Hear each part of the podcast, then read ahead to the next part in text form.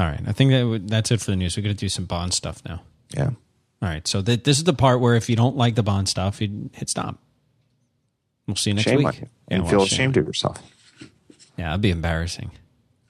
That's al- al- almost be as bad as listening to this at, at, at two double speed. So we have some FU. Um, remember, we were talking about is it possible if if you are falling from a plane to speed up by changing your body, by changing your posture or, or your the way By you're having less surface area. having less surface area. If it's possible to speed up and like catch up to somebody else. And uh, so I found somebody sent in. I forget. Sorry, I f- forgot who it was, but there's a website out there called Myth MythBustersResults.com. Have you ever seen um, MythBusters? Right. These Long guys. story for- short, the answer is yes. the answer is yes. Uh, for people who don't know, Mythbusters, they go out and test these things. And so here's the question By streamlining their body, a person can catch up to another person free falling at terminal velocity in the skydiving position with a 15 second head start from 15,000 feet. And they confirmed this and they tried it different ways, but uh, they uh, had a professional skydiver uh, he gave a regular person a 15 second head start, jumped out of the plane after him, and assumed a streamlined posture. 20 seconds after leaving the plane, Nick closed the distance between himself and Tori and passed Tori just as he was deploying his parachute. With such definitive results, they say the myth is confirmed. No, but they did not try. This is what disappoints me: is they did not try having a six foot nine inch man jump out of a plane from fifteen thousand feet without a chute and land on a circus tent and see if he would survive. That, that's right. They didn't try that, They did not. uh, probably for lack of volunteers. Uh, and over here on imdb.com, somebody else sent this in. I don't know, don't remember who, sorry. Uh, what did Blofeld mean when he said, Mr. Bond, we can do a deal. I'll buy you a delicatessen in stainless steel? Uh, here is one theoretic answer. Uh, it seems that a delicatessen was a popular mafia commodity back in the roaring 20s and 30s, and the most valuable delis were the ones with stainless steel countertops, easy to clean, less bacteria uh, than wood chopping blocks. Consequently, a delicatessen in stainless steel was considered a worthy gift and thus a potent bribe. It is reported that the phrase is attributable to Albert R. Broccoli. Does that? Do you believe that? You buy that? Uh, no, I just think it's crazy. I think it was like drunk talk. Like somebody got drunk and they put it in the movie. Doesn't make any sense. Horrible, This week's movie was uh, Octopussy. right? 13th James Bond film came out in 1983. How old were you? I was ten. 10. I was a lit- just a fresh, uh, freshly turned 11. First one I do remember seeing in the theater. Yeah. I mean, I, I, I don't think that I've seen this movie more than w- maybe once or twice since I was a kid, but I remembered so much of it. I, I that's what think- surprised I think me. you have to see this. This is the whole point to me. This stretch of movies is the point of watching them all every week on you know fresh in your memory, one after another after another. But we've done this. If you're following along, you've done this, and and we've been doing this for what like six months now. I don't know. We're up to the thirteenth movie, but we I don't think we've quite done one a week. no. So it's maybe No. like twenty weeks. Yeah, something right? like that. Sounds Something right. like that. Um, and so we're watching them in this very relative to the extemporaneously con- constrained amount of time. Um, but I think you have to keep in mind what they had done live.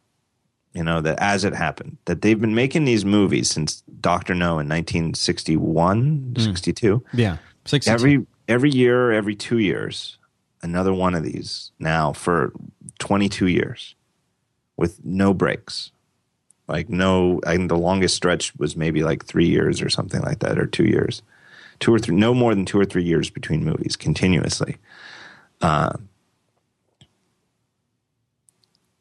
and I really feel like there's, you know, and there's no, you can't say that there's no other major motion pictures that have ever done that before, right? Before or since. And I really think that they started to strain under it here. I really think that Octopussy, like so many of its flaws, are are just they're just straining under the weight of of just how many of these movies they've made continuously Yeah. And and without really a plan for how to keep going. But here's Like the I don't here's really the think thing they ever that- had a long term plan. Well, and I think I think you're making a good point because I feel like this movie is I I could look at this two ways, and one of them you could say this is where Bond really starts to fall apart as a franchise, if it hadn't already. The, the, Right. In this movie, it, this is where it, it. But I also feel like it it you can look at this movie as a turning point for where Bond really starts going. eh, They're not really sure what what it is anymore because there was a while where this was a story about. Uh, basically, it was about a spy doing like spy things, and he happened to be really cool. I mean, he you know he drank vodka, he killed spiders. It was it was really cool. Like, you know, every, every woman he saw, you fell in love with him. It was like he was he was cool, and then he became a super spy, and now he's not really a super spy anymore. Like he did wind up saving the world. He didn't intend to in this one, but he did wind up basically saving the world, more or less. And I don't know, you, like you feel like you're not you're not sure. Like it's almost I won't say it's in limbo at this point, but they don't know they don't know what to do. There's no roadmap anymore. That's what Right. you're saying, right? Right.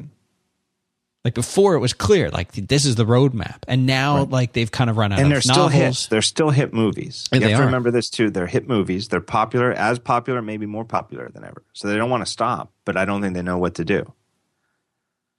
So here's some numbers within uh, within five. This this movie was released. It was uh, when it uh, took place at, during the premiere. It was watched by Prince Charles and Diana. Within five months of its premiere, it was released in 16 countries. It earned slightly less than For Your Eyes Only, but still grossed 187, more than 187 million, with 67.8 million to United States alone. It performed better than Never Say Never Again. I think we sort of came screwed up here too. By a the few way, months later. no, Never Say Never Again came out first, didn't it? No, It came out the same year. same year, a few months later. Oh, see, I thought that. So we didn't screw up. No, we did not. I have I have the definitive list. If you want to see the list, you can go to danzilla.com slash bond.html. How's that for an old school URL? Uh, these are with links to iTunes so that you can go and see the order. Uh, but uh, Never Say Never right. came out, I think it was like two or three months later. I thought it, I thought it was the other way around. No. Well, then I feel better. Yeah. And our next one will be Never. And I, I've been waiting for that one, boy. I tell you what. Uh, some reviewers disliked Bond's clown costume, gorilla outfit, and Tarzan yell during a jungle chase. We'll get to all that. But it performed. I mean, it was good. It's one of the the biggest movies. So this is one of those movies like I've watched it, and although like I I have earlier Bond movies, Doctor No and other ones. I feel like I've seen them eh, multiple times that I can't pin down the experience I had of seeing it. I don't have the memory of seeing it for the first time. You know what I'm saying? Like when you say Star Wars, I mean, I remember going to the theater. I remember watching. I remember walking out of the theater saying, "My whole life has changed." Like I remember that. This, see, this I remember you going what, in the theater and thi- seeing this This one. is a place where you and I disagree, Dan. We disagree on this. Is the importance of seeing films in the cinema? Oh, we And don't I- disagree. we don't disagree. Yeah, see, you never go though, and I don't go anymore. I hardly go to the cinema anymore. I think it's I important. I think can't it's wait till- important. I can't wait. Well, I, I shouldn't say that, but I look forward to when I can leave the kid at home by himself and start going to the cinema again because I love watching movies on a big screen, and I truly believe that when they're huge, like the biggest screen you can sit in a theater and watch, it's it is compelling in a psychological way that you you because everything is literally bigger than life. You It's know, more dream a- dreamlike. right. And when you get a close up of somebody in a movie and you're in a theater, their head is 40 feet tall, right? It is Yeah. 40 feet tall. And it's, it, that it is mentally indelible in a way that nothing on a regular sized TV can ever be. Right? Even on my giant TV, it's, n- it's nowhere near as big as a, as a movie theater screen. I mean, my TV is, uh, is 220 inches diagonal, right? Right, But, uh, No, I know what you're saying. You're saying that I. You say we disagree because I have And said I think to it you. does help. I think it's why you remember the first. I think it's why you might have be. a distinct memory of this. I And did- It's it why might be. why everybody of our generation remembers seeing Star Wars for the first Yeah, time, yeah, yeah. right? because the first shot of Star Wars meshes so well with this idea of an enormous Big screen, screen. The giant uh, uh, Star Destroyer coming in overhead. I, I don't disagree with you there. I think it's possible under ideal circumstances to create a similar experience in your house, but it's not. I'll, I'll I will concede that it's not it's not the same. But movie theaters are not the same. And, and So we open in Cuba, I guess. I guess uh, some South American, doesn't matter. Central American thing. It's Cuba, I think, and you know he's got an airplane hidden in the thing, and That wasn't bad. wasn't bad, wasn't good. But then they wreck it with the filler up, So where he drives the thing to a gas station and says "fill her up." I, I think they wreck it. I think. uh, uh, uh, Well, I how would you have ended that? I don't know. Now, the the one of the Not the worst opening. Not the worst opening. not the one of the maybe things the filler up joke. Maybe maybe I'm just as a kid I thought that was great. Yeah, maybe maybe. I thought that was great. Another thing I vividly remember this was like you see the the uh, 009 running and he's dressed up as a clown. And to me as a kid, like you're like, oh look, it's you know, it's a clown. He's running. Look, he's running around. He's a clown. And then all of a sudden, you realize that he's in mortal danger. He's not happy about it, you know, because up until that time in my life, clowns were all about fun. Now all of a sudden, here's a clown who's not having fun, and it it it's it catches you by surprise as a kid in a certain way. And uh, I loved that. And you never really see 009. You don't really see him. James Bond is still the only 00 agent that, uh, thus far, I think that we've ever really seen. I mean, you've Yeah, seen you him. kind of see him. I mean, see him Yeah, he's a clown. He's wearing. a I feel like he goes outfit. down ignominiously, though. I feel like all the double O agents should be. Did, he just didn't seem to be carrying himself the way that a double O agent would. I'm not saying that that having a double O, another double O get killed in the opening, isn't a good way to open. Why? it's Why would you say open. that he's? He's dressed up as a clown? It's not. There's nothing disgraceful about in that. The back. I don't know. He gets stabbed in the back. Well, he's right. He's running because he's got to get the egg to the to the uh, par, par not parliament. What a ambassador's house. Yeah, I have this written down. I have I have written down. I don't I don't remember why though. I have written down quote. Welcome to Universal Exports. what was that? What was that? I don't remember why I wrote this down. What was that? I don't, I don't know. I just I think that that they called it. Uh, Well, I know that that's the cover group that Yeah. the Double O agents work for, but Right. I, somebody said that in the movie, and I don't know why. I don't know.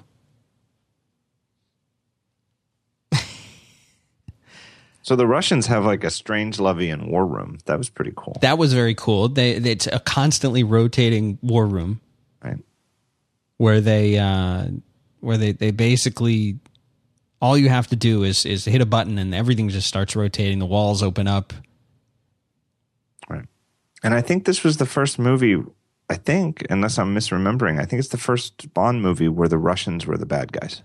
Yeah, I think this was. Uh, I They're- think this was. No, were the- well, no, because the one general. No, yeah. No, because you're thinking he wanted to get the ATAC though in the last one. They wanted. Yeah, to get but it wasn't the Russians who stole it. It was sort of a and there, and the way it ended with the you know the look between them. It was like a grudging acceptance. Well, fair's fair. Of course, you're going to Right, yeah. go for it. And the same thing with for with the spy who loved me. yeah. They were up against the Russians to get the MacGuffin, but uh, but sort of working together on it. You know, but it wasn't quite like this where you're actually it was a Russian plot to destroy the world.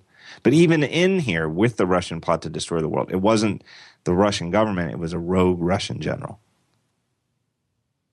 Yeah. You know, it was one guy who sort of went off the off the plan, you know. And Mm-hmm. the Russians themselves with Gogol taking the lead tried to get him, you know. They're the ones who shot him. So we see. Uh, we see. It, it just was something that never occurred to me as a kid. I always, you know, because I was so ingrained growing up in the 70s and 80s that the Russians, Russians were bad. were bad. Yeah. It never occurred to me how how the Bond films sort of went out of their way not to instigate that. I always thought that there were bad guys in my Yeah. memory. This was like a rogue, a rogue guy who was bad. right. In fact, Whereas they the- as a whole, they did. They wanted to prevent this. Right. Whereas in the Fleming novels, the Russians are the bad guys in a bunch of them. A whole bunch of the ones that the movies where it becomes Spectre, this terrorist organization, um, was in fact in the novels was Smersh, the Russian secret police, and they just went and and then the Spectre stuff was in the Ian Fleming novels, and then when they made the movies though, they just took all the Smersh stuff and made it Spectre just a little interesting thing that they thought for the movies that it was better to just stay out of the political U.S. Soviet relation stuff. Penelope Smallbone. Who the hell's that? Small Penelope Smallbone is uh, Moneypenny's number one. Uh, Remember that? yeah. See, and you you think that they've rebooted. This is what you think. You think they've re- rebooted Moneypenny Right. by how all of a sudden here's this like hot looking younger Moneypenny, but no, it's Smallbone. I like the parts that were in London. There wasn't like a whole they- lot of it in, in London, was there? Yeah, but more than in most movies. I feel like they're often in such a hurry to get Bond to exotic places Right. around the world that he doesn't spend time in London. Yeah. So the what was in London? Just the auction, right? Yeah. See, auction was kind of cool. As Yeah. as an adult, of course, you know he's switching the eggs, but as a kid, you would wow, Right. how did he do that? When did he do that? Now you're Right. like, oh, and that's where he did it. Right. So he gets the fake egg. Fake egg. Uh, Khan goes back to. Uh, I love how he forces Khan to pay half a million bucks for that thing, Right. piece of crap egg. Right. And Khan go, goes back to India. And that's where you run into uh, the Octopussy clan. He be, there's like a cult. Yeah. You know, I remember from the first time seeing it, and I remember very distinctly being loving it when I was a kid, ten year old kid. What the I octopus just on the guy's No, face? no, way before that. I love the chase scene through the seats, the, the streets of India, where Bond is. you think he might have been killed, but he's saved by the money in his breast pocket. Right. Love that. I remember like being. I remember totally the way that they wanted you to be shocked by that. They, as a ten year old boy, I was hundred percent. Oh my god, that just stuck. It, oh, oh, okay. They got me. Like I had like this total like gut punch. Like oh my god. right. Cow. not bad. I kind of like it. I still think you know. I think the movie's not bad at this point. Yeah, it's still going okay. You're like, the okay, casino it's all was poorly lit though, Yeah, the casino looked like crap. I have a note about that too. and I'm not so sure bad. about playing backgammon. Did you know that there were like high stakes backgammon? No, I didn't realize there were high stakes know. It backgammon. doesn't come across as well cinem- cinema- cinematically.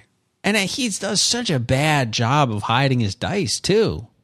Like, what's he even? Th- why is he doing that? Like, he doesn't have enough money. He doesn't have enough other things to worry about. He's got to, you know, run some guy out of his his cash. Right? Like, why were they there in the daytime? Yeah, it didn't make sense. Yeah, uh, it just seems like you're breaking. You know, as much as I complain here in these these '80s ones about their formulaicness, I do feel like there's some. You just you don't go to the casino in the daytime. It just isn't cool.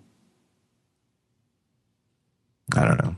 I feel like that's just a sign of of the the, the these movies losing their losing their touch. Yeah, th- then this is where the movie starts to kind of flip a little bit. Right. The Russian dude lets his woman sleep with Bond to get the real egg. Yeah, it seems weird. Well, but I think that's kind of telling, though. It says something about the guy. And she does such a bad job of getting the egg. I mean, it's so I it's it's it and it's painfully obvious. Like, and this is something that made me wonder. As a kid, again, I saw this when I was a kid. As a kid, you need those kind of hints and obvious things like uh, I can see her palming the egg in the mirror. Right, you know, right, like you right. need that. You know, and like in and and then like there's the show, the slow pan across the scene, which when they're in bed together, and it's like really slow going. And there's the egg in the interior pocket of his sport coat. You know, okay, you know, like we get it, and of course, you know, she's gonna you know go and get it. I, I do I do remember though being impressed by the the flip that she does uh, when she ties the the sash thing right over and just Right. flips right over. I like that. All right, but then they kidnap Bond. Yeah, they kidnap him. Judo chop. Now he does a judo chop really early. I love that. Really early in the in the movie, he does one, and then he gets chopped later. And it seems like that is Bond's Achilles heel is a judo chop to the to like the head or neck area. He's down for the count. He's down until the next morning, and it's guaranteed that one judo chop he's down. And he doesn't wake up till the next day. And he wakes up. You put him in a bed somewhere. He wakes up, and just sort of massages the neck. He's back to normal Yeah, no ill effects. no ill effects from being knocked unconscious for 12 plus hours. Right. Who This is something. This is a little detailed thing, a bit of art direction that I, in hindsight, holds up terribly. I mean, I don't know. Maybe it wasn't as noticeable then, but he goes. He's told his dinner is at eight o'clock. Right. and he dresses for dinner. He has a mm-hmm. nice tuxedo on, a dinner a dinner jacket, Yeah. if you. Dinner's over, and instead of keeping a tuxedo on for the next bunch of scenes, which were so he'd look awesome like James Bond, he changes into a leisure suit. right. Like, right. They didn't have to. you know, Here's a place where you could have Bond doing some cool, wearing a tuxedo, looking great, and for no apparent reason, they instead he goes upstairs and takes the time to change into a terrible leisure suit. It looks like I mean it's just a tan leisure suit. Oh, he looks and he looks look terrible bad. for the Look next bad. twenty minutes of the movie. Yeah. horrible. So is this where they eat the eye? Yeah. No, was that like was that really like oh my god he ate the eye You know what? They have to give them credit though, because this came out before, before Temple of Doom. right? Yeah, I thought that too. Yeah, so it really does seem like Temple of Doom ripped that off. But the Temple of Doom scene was so much better done. That was so much better done, and the idea of eating a monkey's brain compared to like an eye, although both are kind of. Hmm. I would sooner eat an eye than a, the brain. I think it really goes to show. I think the difference between the gross out food scene in this movie, Octopussy, versus the Temple of Doom one, just shows what it's like to have a great director like Steven Spielberg versus this hack John Glen. Just it's just so ham fisted here.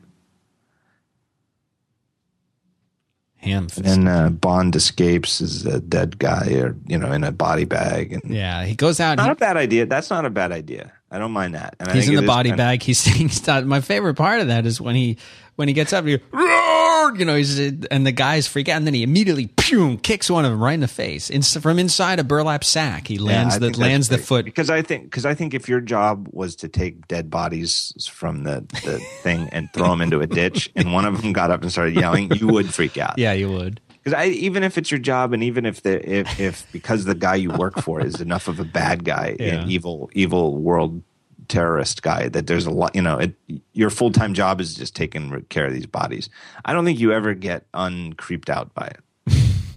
Like you if can't do that this- job anymore after that. right even but even you know what i mean like you're you're you're it's a creepy job Yeah. right and i feel like i feel like if one of them starts shaking like that you're gonna freak out And then you have this really strange, protracted scene of him crawling around in the jungle with snakes and hitting spiders off him and chased by hunters on elephants elephants, which are so slow moving.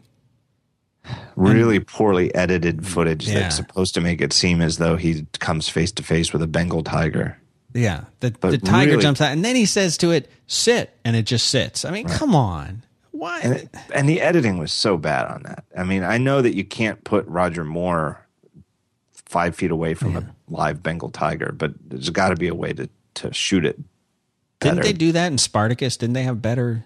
Oh, it's it? just really poorly edited. Yeah. Then I kind of lose track of what happens next in this thing. Yeah, I don't know. Next thing I have written down is father. Her father named her Octopussy. Yeah, that was her. That was her nickname. Yeah, it's a little weird. Yeah. Oh, you know, to quote Ferris Bueller, so that's how it is in their family. All right. Yeah, I actually think weird. I don't really think she was a very good actress, and I, you know, but I think the idea was actually pretty cool. I do think this is one of the better parts of the movie is this idea that uh, you think maybe she's uh, going to be against Bond because she's obviously working with the the other guy. What's his name? The egg Khan, right? Yeah. She's working with him. So you think Bond's going to be opposed to her. But in fact, she's totally on his side because years ago he gave her father the dignity of, of uh, finding his own way out of a indelicate situation. Now she. This is her second role as a, a Bond girl. Oh, see, I didn't know that. Now, who else was she? She was in The Man with the Golden Gun. Who was she there? In The Man with the Golden Gun, she was. Let me look at my notes. Um, she was uh, Andrea Anders, Scaramanga's mistress, collecting golden bullets at the Macau Casino. What? That's her? Yeah, The one that he, yeah, the one that he nipped in the shower? yeah. No. It's her. No. Is it really? Yeah. Maud Adams. Google That's it. crazy. She does. She looks totally different. Don't you think she looks totally different? Yeah, she does look different. Which maybe she had some work done. I, I find that very hard to believe.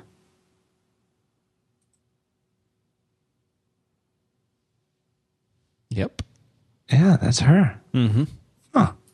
Isn't that crazy that like 12 years later they'd recast her? Oh my God, that is her. Isn't that crazy? Yeah. I honestly didn't recognize her. Yeah, I want to. I want to. Uh, they should have a picture of her in one and then in the other. I mean, if you look at her in yeah. Golden Gun, uh, she looks. She does look different. Yeah. Huh. I think she was a better actress then. I do. I didn't think she was bad in the other one. Huh. There's actually. I'll, I'll add this to the show notes. There's BondGirls.net Maud Adams has a, a whole page dedicated to her there. She's also in A View to a Kill? Was she in A View to a Kill too? That's what it says. It says really? Maud Adams is the only person to appear in three Bond. Three? Yeah, look at that. And has uncredited uncredited cameo in A View to a Kill. Huh. I wonder if she plays Octopussy.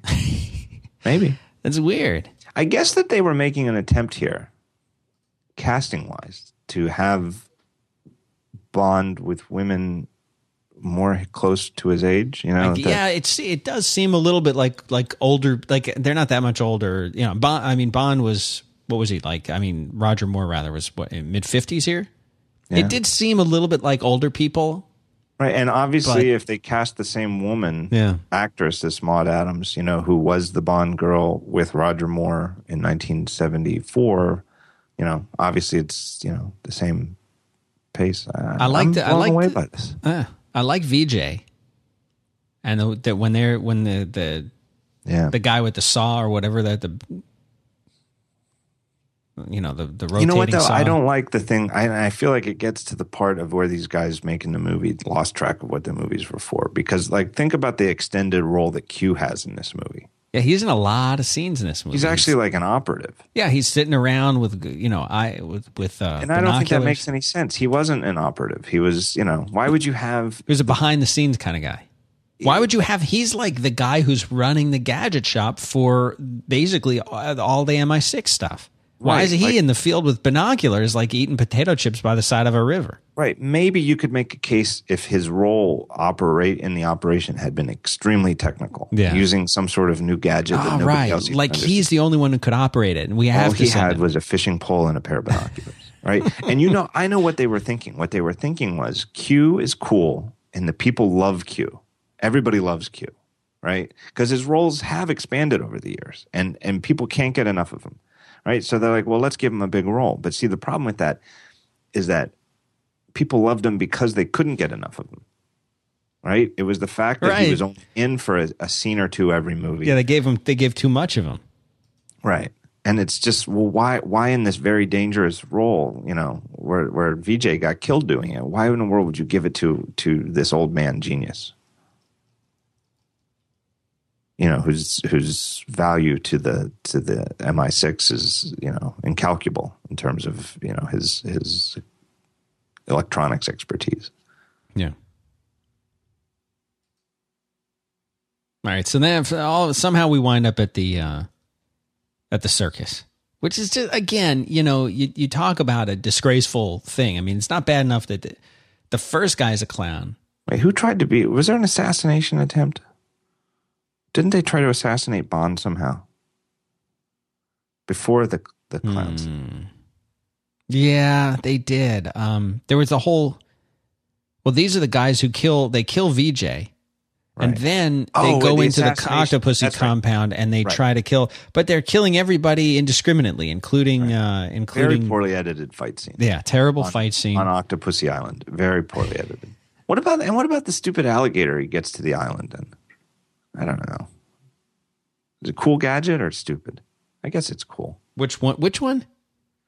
The way Bond gets to the island where he's hidden inside an alley. okay, now as a kid, again, going back to being a, I loved this. I yeah, thought that was kinda, like it kind of harkens back to the. I can't complain about that. If we loved the duck, on on Sean Connery's head, Head, yeah, at the the, beginning of duck Gold- hat. then you have to love the alligator. what what I I'll tell you what I didn't like about the alligator. I I understand that you you need a cool reveal, and that the the way to do the cool reveal with uh with an alligator boat is to have it the mouth open up and you you get Roger Moore's head poking out of the mouth. That's funny, but in in real life that would never work because as soon as somebody's if somebody's going to see an alligator and think nothing of it, they're certainly going to notice the Roger Moore's head poking out of its open mouth.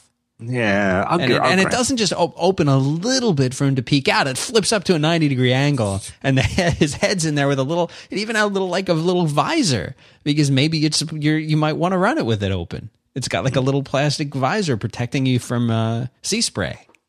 I just didn't, I didn't like it as an adult. As a kid, I thought it was pretty cool. As an adult, I was not very, and then you don't really see, unlike with the duck, where you see the duck and then uh, Sean Connery pops out and he's got a wetsuit, unzips a wetsuit, he's perfectly dressed. You know that this you don't really see. Like, how is he getting in and out? You never see him getting in and out of this thing. Like later on, when there's the um, when uh, he and and the the other guy with the with the saw go over the edge, and and then you get the the death roll alligator death rolling with the other guy, and you never see Bond resurface. Later on, oh, there he now he's in the alligator and he's fine. You don't see him. Where was it? Where did he leave it? How did he get back Yeah. in it? You know, where's it? Like the lower part of his body is clearly he's standing upright underneath this thing. He's not because if you look at the angle of his head, he's not facing forward. He's not looking down. He's facing up. His head straight up. So that means his whole body is like sort of treading water underneath it, which is a strange way to swim unless it has power to it. Maybe it does. But the alligator could certainly get the lower part of his body if there was another alligator that wanted him because he's just hanging there. It's not like that thing would provide him with safety. Like he could retreat to the safety of his alligator, you know, ship. Hmm. Anyway, as a kid, I loved it, but now I don't like it as much. So then they're going to put a nuclear bomb into the train. And they got to go to the circus. I mean, I just watched this like two days ago, and I've already forgotten what Yeah. was. Best line is, let's see your circus pass. But what was his plot though for this? It was the idea was they're going to blow up the circus in West Germany, and the somehow the world is going to think it was a U.S. bomb gone wrong, and Right. blame the U.S. The Like, I- signature of the bomb would look just like a, a U.S. bomb, which they would immediately identify as something that went off by mistake. It was not intended to go off. So who would the U.S. retaliate against? They would have no one to retaliate against Right. because it would look like their own bomb, and and at the instantaneously the entire European nation, all nations in Europe, there was no would, EU would, back then. would insist on unilateral disarmament, Correct. and then the Russians could just They just it. walk in. right, and it's just taken as as fact, Right. Like like as a as one fact leads to another inevitably. It's just you that- see that of of course. right that quickly all of Europe would would agree that this horrendous nuclear accident in Berlin would Yeah. lead to well we should we should completely disarm our armies. Yeah. Yeah, makes a lot of sense. lay our, we'll lay our weapons down in such a way that they we could never pick them up again. Right. That's And- one of the problems with the cockamamie plots, these save the world plots, where there really aren't that many even even in the Bond universe. There aren't that many reasons why anybody would want to blow up the world or blow up, you know, launch a nuclear bomb. Like if you're going to have nuclear stakes, you really it's really really hard. Like there's very very little reason for that other than the the Strangelove argument mm-hmm. of well, let's just wipe, try to wipe the bad guy out before you can even launch it. Right? There's very little reason for anybody other than the U.S. or the Soviet Unions themselves to launch an all-out attack. Like, and it's really hard to come up with ideas. Remember the one a couple movies ago where the guy wanted to make the underwater utopia? It's like you know, there's just there's just not a lot of good reasons for it. Yeah. Yeah. In this case, makes- you, you didn't really have, I mean, you had a, a general who was sort of power hungry, mad.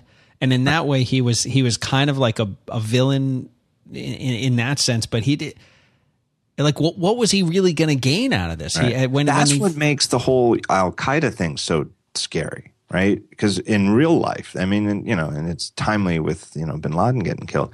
That's what makes it so scary. Is that all they want to? They really do. They just want to kill people, Yeah. right? Anything more than that, it's really, really hard to make an excuse to set off the bomb. Yeah.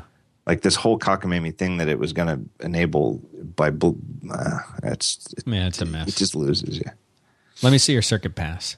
Where's your circus pass? But here, this is. I mean, this is to me. This, this is the low point of the entire series. Is Roger Moore ends up in an important scene dressed as a clown with clown makeup on. Yeah. And and he's a very unhappy looking clown too. Right.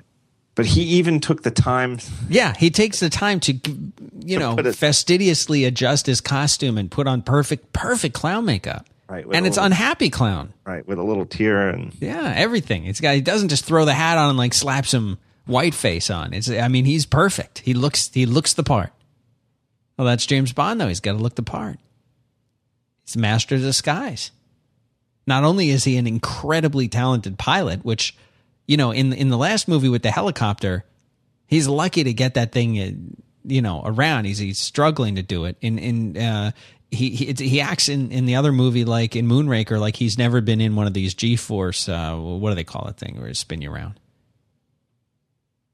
Where they Yeah. put him in the thing and did the G force centrifuge. They put him in that thing. He actually, oh, I've never seen one of these. What does this do? And now he's an expert jet pilot. I mean, there's got to be There's another thing too. There's a whole class of movies that are different now. I mean, horror movies are the best example by far and away. Um, but the way that cell phones have completely eliminated enormous swaths, huge, huge areas of drama have been eliminated from logistical possibility by by ubiquitous cell phones. Right? sounds like R two wants you for something. Oh, that's R two D two. But And no, so no, go back- explanation required, right? Right. So there's no there's no no cell phones here, but there are real phones, and he's got like 40 minutes before this bomb goes off. Right. And presumably James Bond knows some numbers to call where you can you know he can call like a, a hotline. Maybe he has to call back to London just to get it through, but call M in London and say, look, there's a nuclear bomb in Berlin. It's at the circus. You need to send in the authorities. Right. ASAP. It's going off at five o'clock and he gets to this payphone and there's a just some you know some woman in there making a useless call and instead of just ripping her out of the booth and just you know literally just physically just saying sorry and just pulling her out physically Right. he just gets exasperated and steals her car and goes on a 20 minute drive to do it himself Right. Of all the times you you would be justified to judo chop somebody. exactly just give her the judo chop Yeah. It's a good time to do it. Oh, I'll, I'll just let her finish the call. I'll just drive. And he ends up in a clown suit Yeah. I don't even. I, I started tuning out at that point. I Yeah. don't know. How did it end up? How did he end up back with uh, Octopussy at the end? Uh, so he they save the uh, they save the day, Right. and I I do remember as a little kid being feeling like disarming that bomb was. I mean, that was an intense moment. Like I really was into it as a kid. As an adult, I was just sort of let's get through this. But as a kid, and I love I love that Bond as a clown is trying to convince Octopussy and and and uh, the, the general and everybody else like, you know, come on, there's a bomb in there. Like, get out of here, you crazy clown! Come on, we're trying to watch the show. You know, he's like, I'm telling you, there's a bomb in there, and he whips off the he whips off the the hat and the uh, the ridiculous wig. As, as if just now, do you believe me? And it's well, you still got the makeup on. We kind of knew you had real hair under there, but you, You know, know, there's sort you're of still crazy. You're still just a crazy clown. I do feel like that that scene gives a, it's a sort of interesting subtext to a lot of these Bond movies. Is an almost explicit, um, not explicit, but an implicit um, anti-American sense to these movies. You mean like like looking at uh, uh, the the sort of do, doofus uh, hick, General, uh, yeah, and and right? like the, that the Americans, you know, because these are British movies, Right. British producers, and famously, you know, the they uh, they've only, I, I believe this is true for all 23 movies, including the one in production, that they've all been directed by uh, Englishmen. You know, like Spielberg famously wanted to direct a Bond movie, and they wouldn't make an exception and even let Spielberg direct one because they only wanted English people to do it. And I feel like, yeah, that that that American general sort of is the Yeah. you know that Americans are sort of ham fisted. Right. You know, we've got the might, but but we're a little uh, uncouth. So finally, they uh, they release Bond. He disarms the thing, and then basically him and Octopussy go back to India because they're going to attack Khan. And they capture Octopussy. Bond catches up with them in the air. They get in the airplane. Bond is in. He disables one of the engines. They Oh, there's the right, fight on right, top of the. right. You remember this now? They fight and on he top says, of the "You got to get out there and get this guy." And the guy goes, "Who me?" right, And he goes out there. And then they jump. They just jump onto a cliff. Right, right. Yeah, there's a reason I blocked that out. Yeah, and Bond is injured, Oh, right. and then Octopussy is hanging by her sash or whatever with one But hand. But he's not injured. He just decides Right. that for kicks, he's going to have his foot up in a cast and his leg in traction. right. All right. Just just to surprise uh, Octopussy, just for that one thing, he's got this elaborate. "Eh, I'm not really hurt. Watch. Another just briefly casting note is they've recast M. And after last week's show, I guess we could have done it as FU, as I had commented on how they said M M was on leave or Right, something. yeah. But it ended up that Bernard Lee had died. Oh. life. He had died before that movie, Yeah, like a couple of months before it went into production. And they And- they didn't have time to recast. Or Either that or maybe out of respect for him. I don't I don't know. I didn't know that. but before this was the previous movie, the uh, which was for your eyes only, right? Right. That Bernard Lee had had passed away, uh, and now they've recast him. And I feel like they did a terrible thing here. Is they recast him with an actor who, to me, is absolutely indistinguishable from the guy who's been playing the British defense minister. Yeah, the defense minister. Yeah, and they but they get a the defense minister's. It could be his brother. Right? They actually even have a scene together where it's like, whoa. I mean, Who's who uh, here? yeah, who's who? So the next now this is a little controversial the way that we're going to do this next film Right. because we at, at the beginning I think we identified that, that we're not limiting this to just the EON Right. films. We're we are go and we did talk about the original Casino Royale briefly and about how it was just we watched it. It was just so horrible. We didn't really want to recommend people watch it. But this is not the case with Never Say Never Again. Even though people may say, well, if it's not an EON production, it's not a real Bond film.